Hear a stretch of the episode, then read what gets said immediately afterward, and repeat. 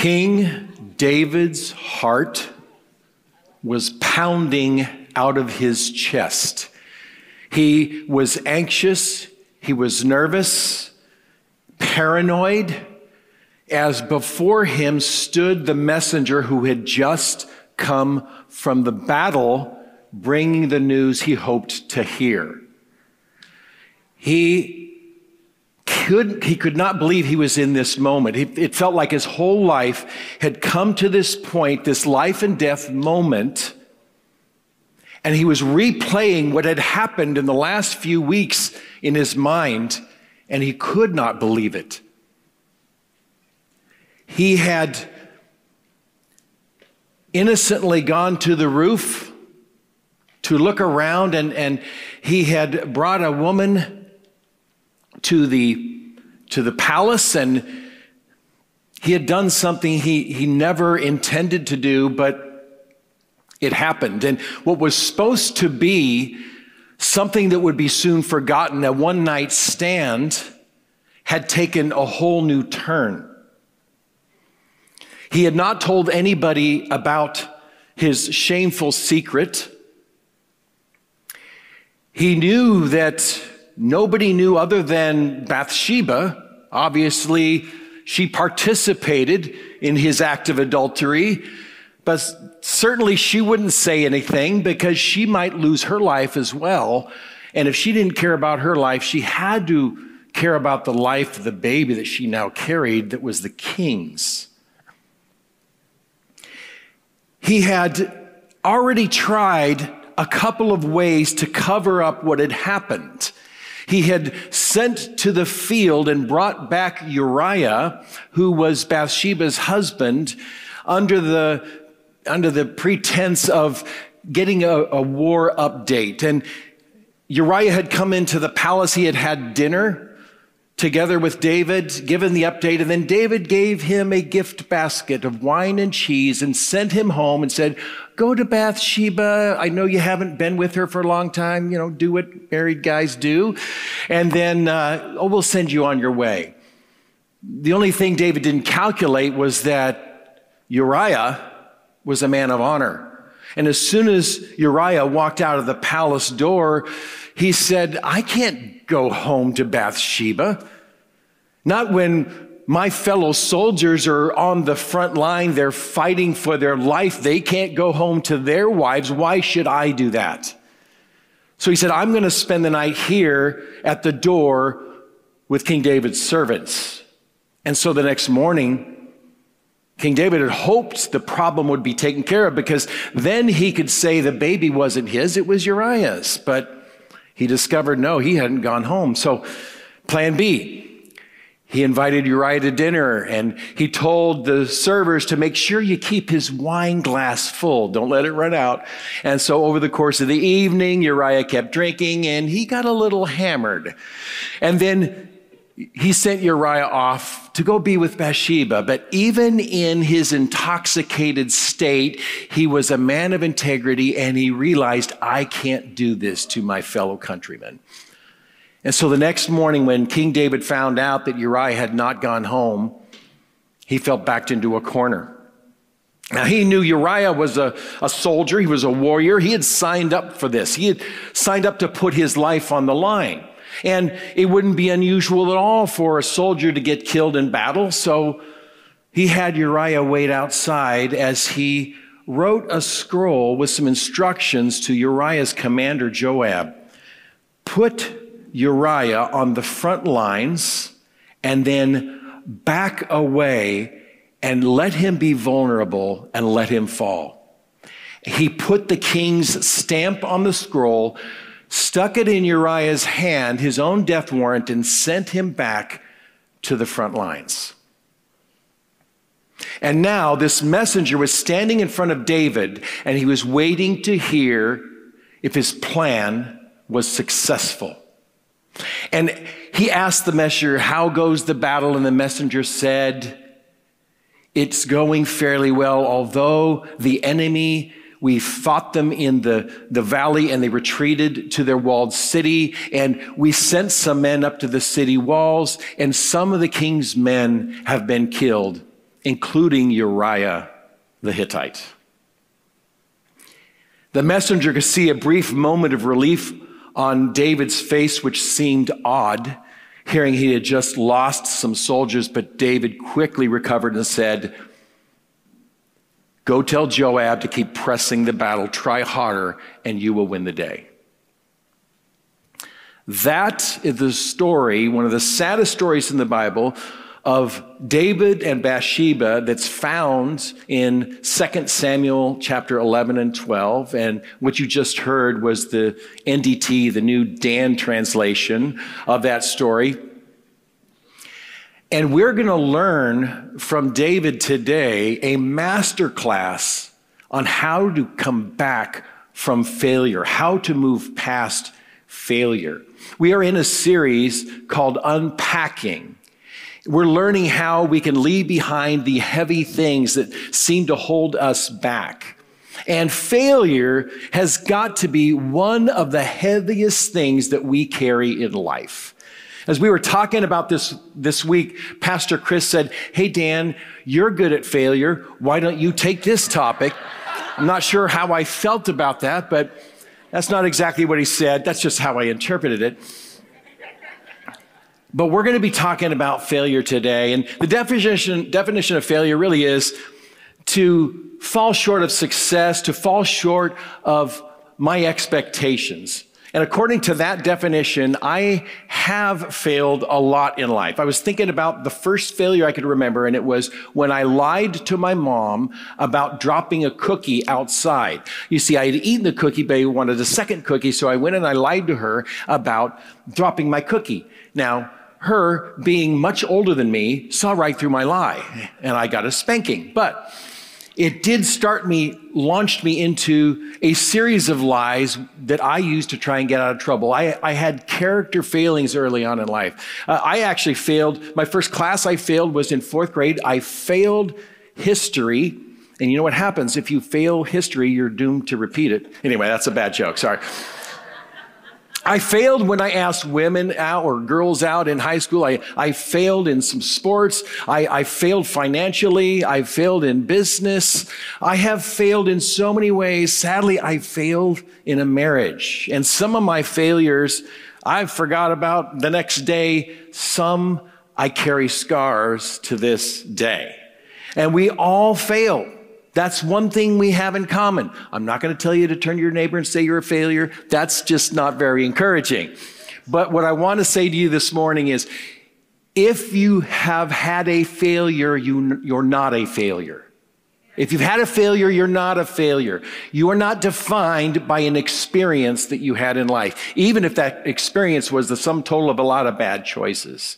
Failure happens really because we fail to anticipate all the things that will happen in the future. We may, maybe we don't anticipate our weaknesses, our lack of willpower, our stamina. Uh, we don't anticipate our skill level that we'll need. And there's always things that are out of our control that come at us. And so failure just happens. It's a part of life. But failure is a lot like a wound.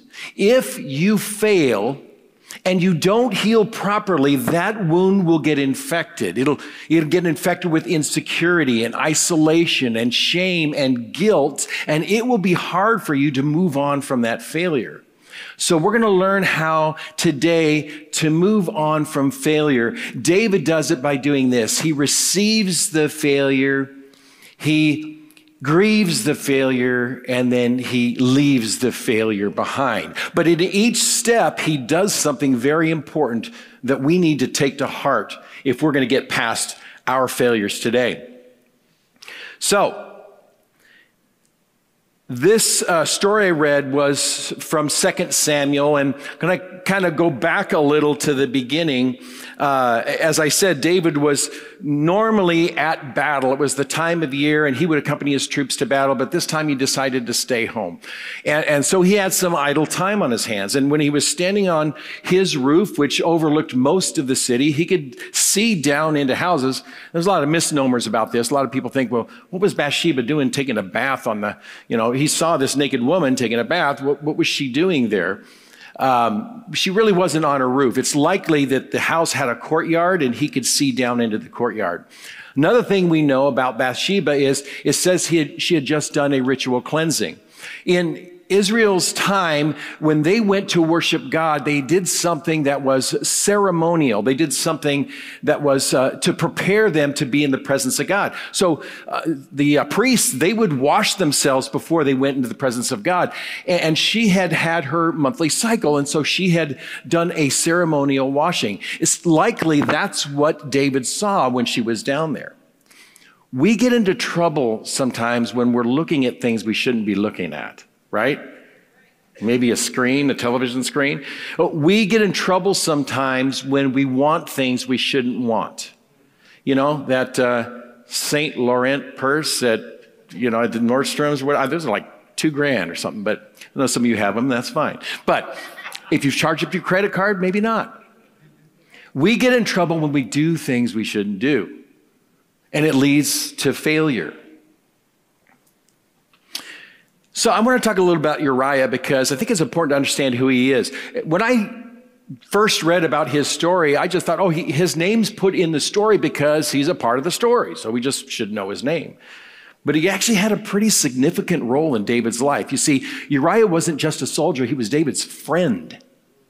He was somebody who had given his loyalty to David many, many years before. He was called one of David's 30 mighty men. You can read about them in first, I think it's First Chronicles 11. It, it lists all of the men. And so these were one of those guys that would travel around when David was being chased by King Saul. Uh, he, he was one of these guys who would fight for David when they had an enemy coming at them. And they were like the Navy SEALs of David's army. And so he knew who Uriah was. He didn't necessarily know who his wife was, but he had spent a lot of time with him. What in the world would motivate someone to murder a friend like that? Two things shame and fear. Shame and fear are powerful motivators for doing wrong in our life. And all of us have probably done something that we would like to cover up. And sometimes it's easier to lie about it than it is to admit guilt because shame is powerful. And David was ashamed and fearful of this getting out. So, I'm here to tell you today that we can overcome failure. We can move past failure. And in fact, we might find that we even thrive past failure in our lives. So go ahead and pull out your notes. If you have them with you, if you're following us online, you can download those notes.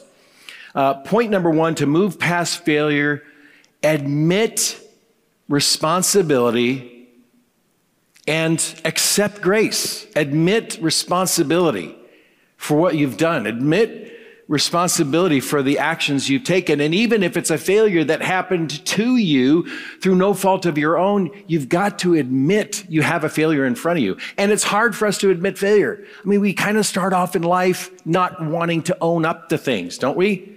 Right? When we're, when we're little, you ever heard the dog ate my homework excuse, right? We come up with excuses all the time. Um, I, I was thinking about this recently uh, oh, one, of the, one of my favorite excuses is the devil made me do it. You ever had that one? The devil's got to be just so happy when he hears that because, like, he's getting all kinds of credit for stuff that he has nothing to do with, but he likes it. Uh, when I was at uh, Bayside, I was the singles pastor for a while, and uh, we had 100 marriages come out of that ministry while I was there, which was a lot, but we had far more people that were doing a lot of dating. And we would have these people that were serial daters.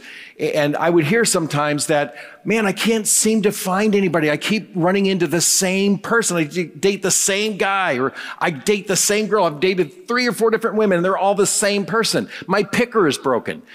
I don't know if you ever heard the picker being broken. That's, that's I guess, a thing that helps you, you find a spouse. Anyway, they, I always thought, like, what is, is that like something that doesn't point right? Like, I'm pointing to you here, but it's going over this woman over, and somehow I end up with this woman. A picker is not something you can take to the doctor and have repaired. A picker is you. But, but saying my picker is broken is easier than saying I'm broken. I'm a mess. I'll never forget, I actually did go to a counselor after my divorce because I dated a lot of the same women, all a little bit crazy. And I remember going, I remember going to the counselor and saying, I got a problem. I just, there's only crazy women out there, apparently. And he said, What's the common denominator? And I said, Crazy women, right? No, that's not it. You see, I'm like a puzzle piece when I'm broken, and I fit with somebody else who's broken. And, and we have failures in our life. If we don't address those failures, we're going to continue to connect with the wrong people and continue to do the wrong things. So we've got to admit our responsibility. And David was not ready to admit it. Several months had passed since his indiscretion. Uh, obviously, by now, Bathsheba was in the, the palace. Her, her belly was showing, and he thought everything was good. It was behind him. But Nathan was coming to challenge him. God had sent Nathan the prophet to confront David about his sin. And I think if Nathan had gone up to say, Hey, David, do you have anything you want to tell me? He would have said, mm, No, right? So Nathan had to soften him by telling him a story. And this is what he tells him. And it's found in 2 Samuel 12. It's not in your notes, but here's what Nathan says There's a guy in, in the city, his name's Barry. And Barry has a little lamb. And his fleece is white as snow, and everywhere that Barry goes, the lamb is sure to go. All right, maybe that's not true. That's a horrible joke. But there is a guy in the town who has a lamb. He's a poor guy. All he can afford is a lamb. It says he raised the lamb with his children like one of his own. The lamb would eat off his plate. It would drink out of his water cup. The lamb would even crawl into bed with him at night. He just loved this lamb like it was his daughter. And I know some of you are going, that's just flat out weird. Like letting a lamb sleep in your bed? Meanwhile, you have a German Shepherd on the foot of your bed. Uh, he eats from your plates. He licks you in the face when you come home.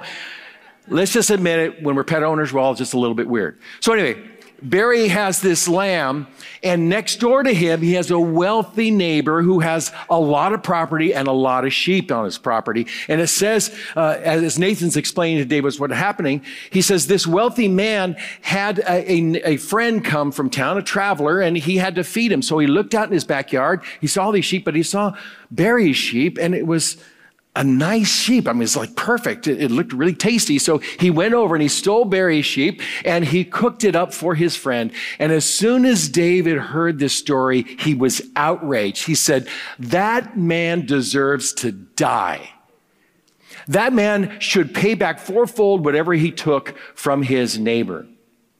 You see, Nathan tricked David because then he said, You're the man. You're the wealthy man. God said you had anything you wanted. And if you wanted more, I would have given it to you. But what you did is you took something that didn't belong to you. You're the wealthy man. And so Nathan is proclaiming judgment against David, and David is hearing it. And the first time he's realizing there is a God that sees everything. He thought he had covered this up. So let's look at the passage in 2 Samuel 12, 13 and 14. Then David confessed to Nathan, I have sinned against the Lord. That's how you apologize. That's how you own something. No qualifications. No, you don't understand my upbringing. My mom was really mad to me, bad at me, whatever. It's just, I have sinned against the Lord. Done.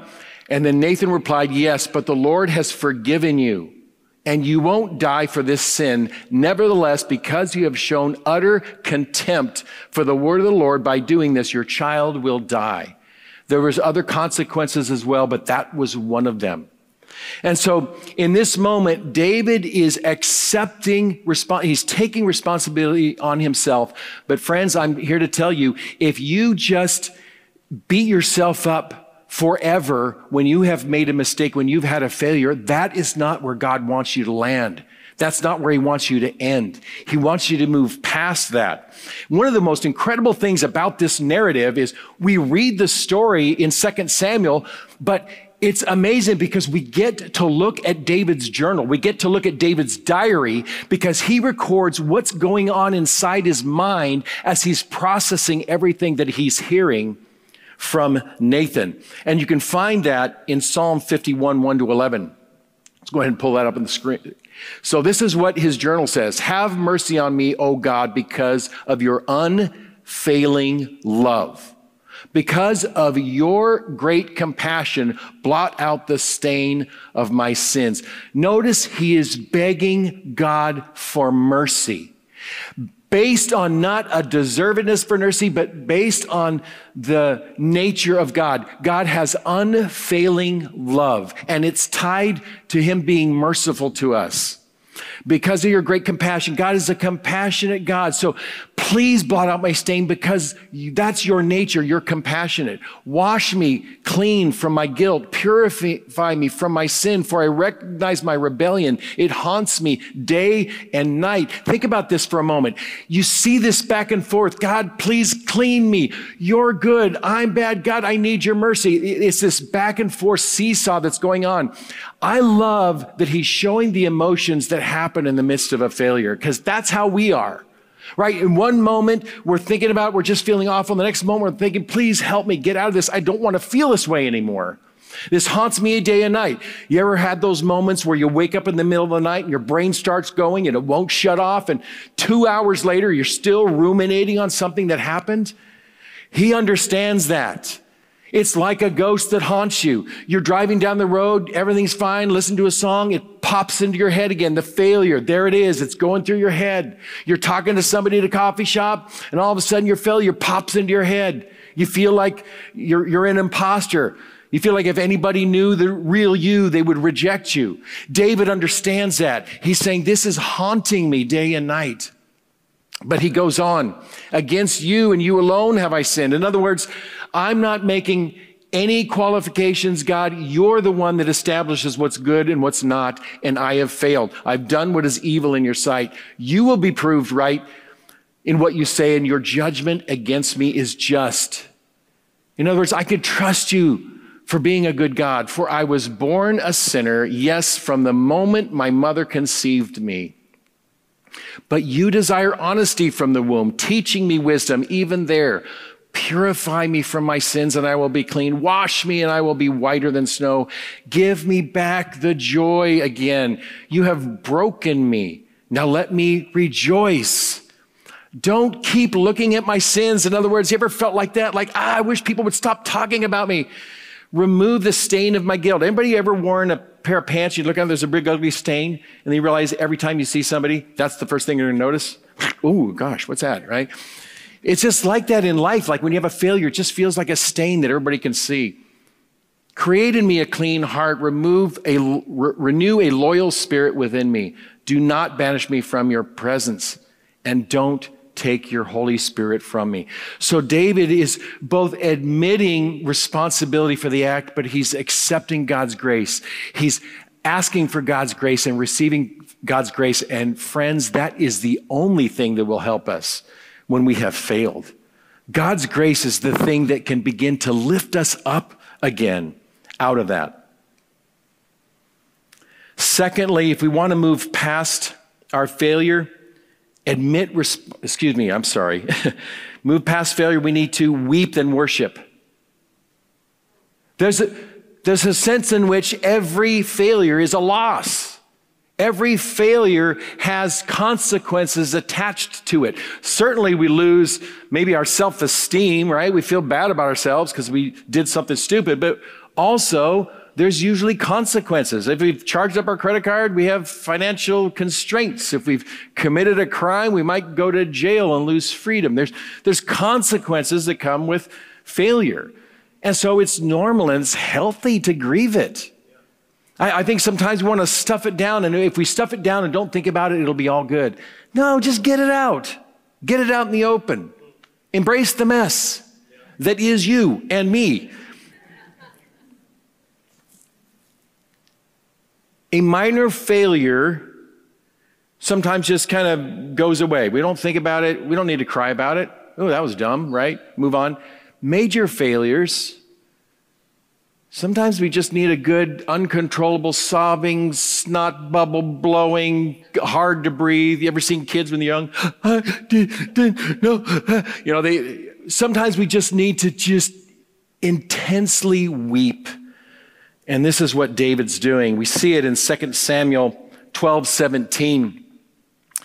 It says, The elders of his household pleaded with him to get up and eat with them, but he refused. I just want to say something real quick. Um, I think it's, it's kind when people see you in, in misery that they try and reach out and help you, right? Um, I, but I think sometimes we can go a little too far. If someone is just deep in grief, you know, you don't want to go up to them and say, come on, buckaroo, turn that frown upside down, you know. You just want to let people grieve, but there's something called a ministry of presence. I mean, chaplains know about this, pastors know about this, but just being with somebody, just your presence next to them as they're going, th- going through difficulties is powerful. And so he's refusing anything. He's continuing his grief. Then on the seventh day, the child died. And David's advisors were afraid to tell him how distraught, it was so radically distraught, they were afraid he would kill them when they told him. He wouldn't listen to reason while the child was ill, they said. What drastic thing will he do when we tell him the child is dead? When David saw them whispering, he realized what had happened. Is the child dead? He asked. Yes, they replied. He's dead. Then David got up from the ground, washed himself, put on lotions, changed his clothes, and he went to the tabernacle and worshiped the Lord. And after that, he returned to the palace and was served food and ate. I think when you go through something difficult and you take the time to grieve, there has to be a point in which you start taking care of yourself again. He takes a shower. Obviously, he, he prod, probably hadn't even thought of that. He was just on the ground weeping and praying. But at this point, it, what's the point? He got up, he washed himself, and then rather than being introspective and looking at his own failures, he turned his sights on God, the God of grace, the God of love, the God of mercy that had told him he was forgiven, and he began to worship him. We need to turn our weeping into worship.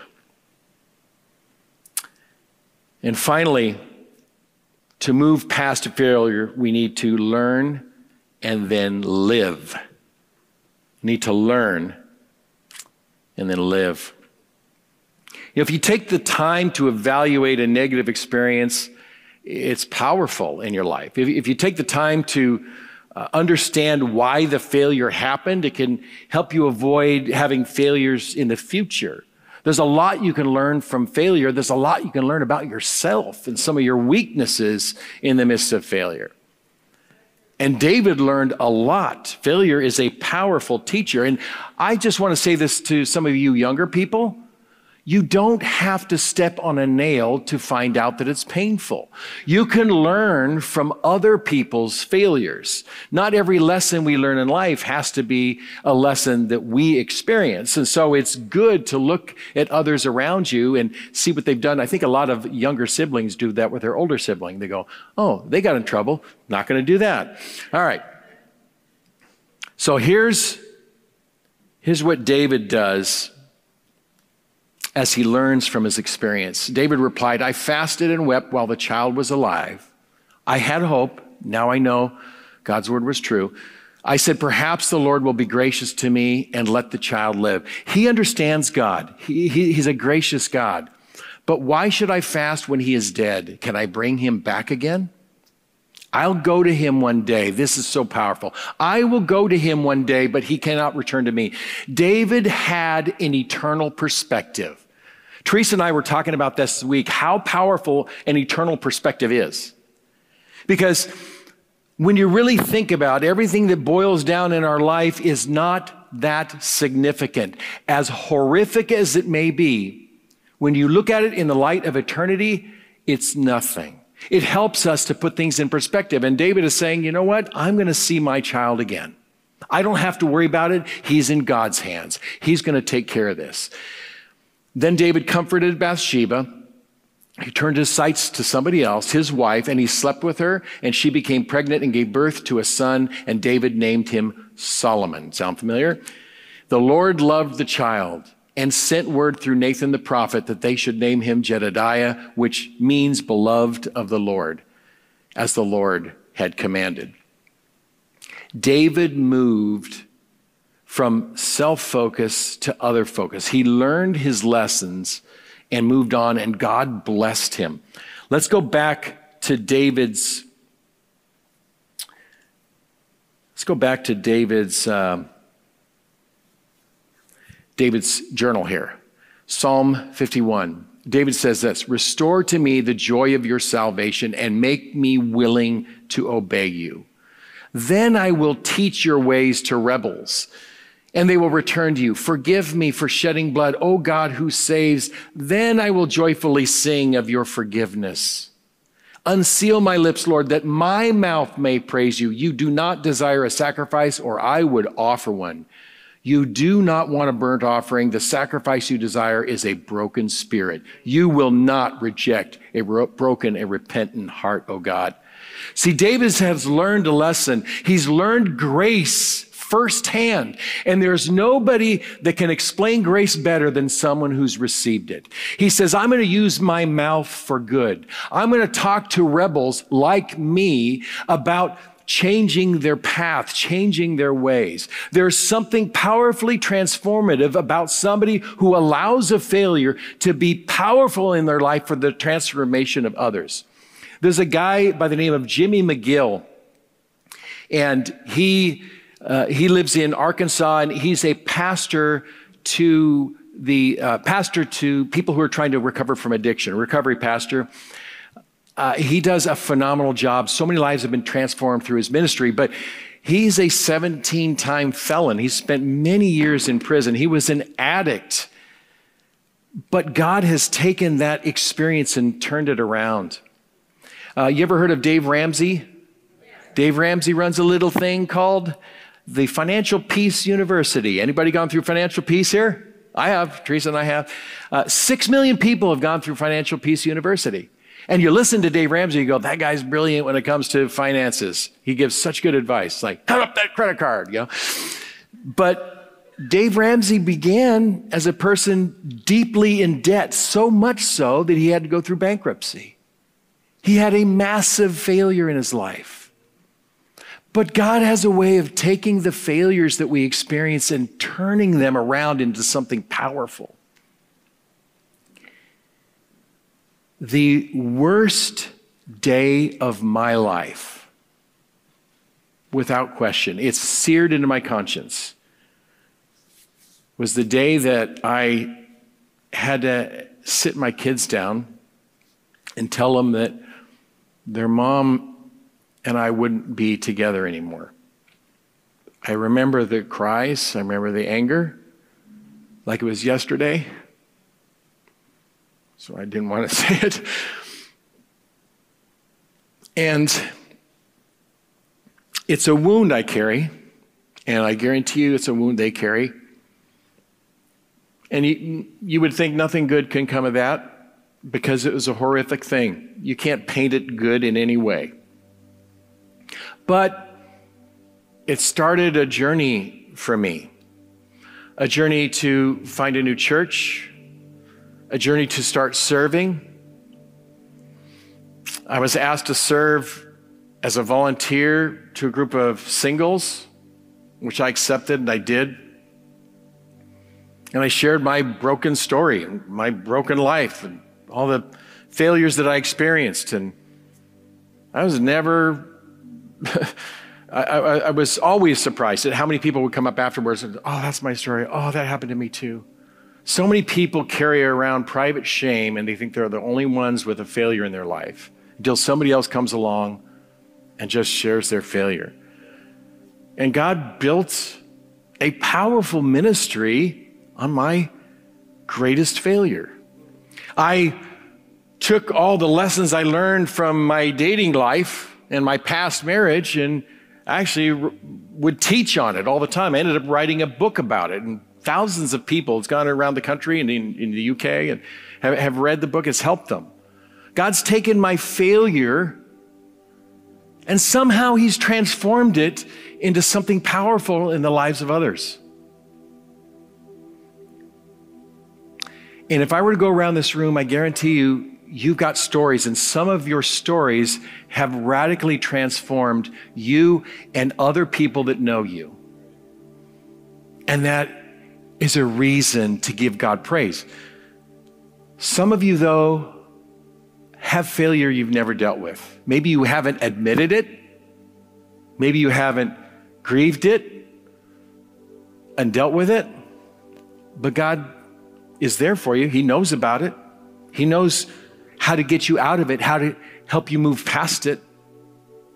All you have to do is open yourself up to Him. Maybe you need the help of a counselor. That's fine. No shame in that.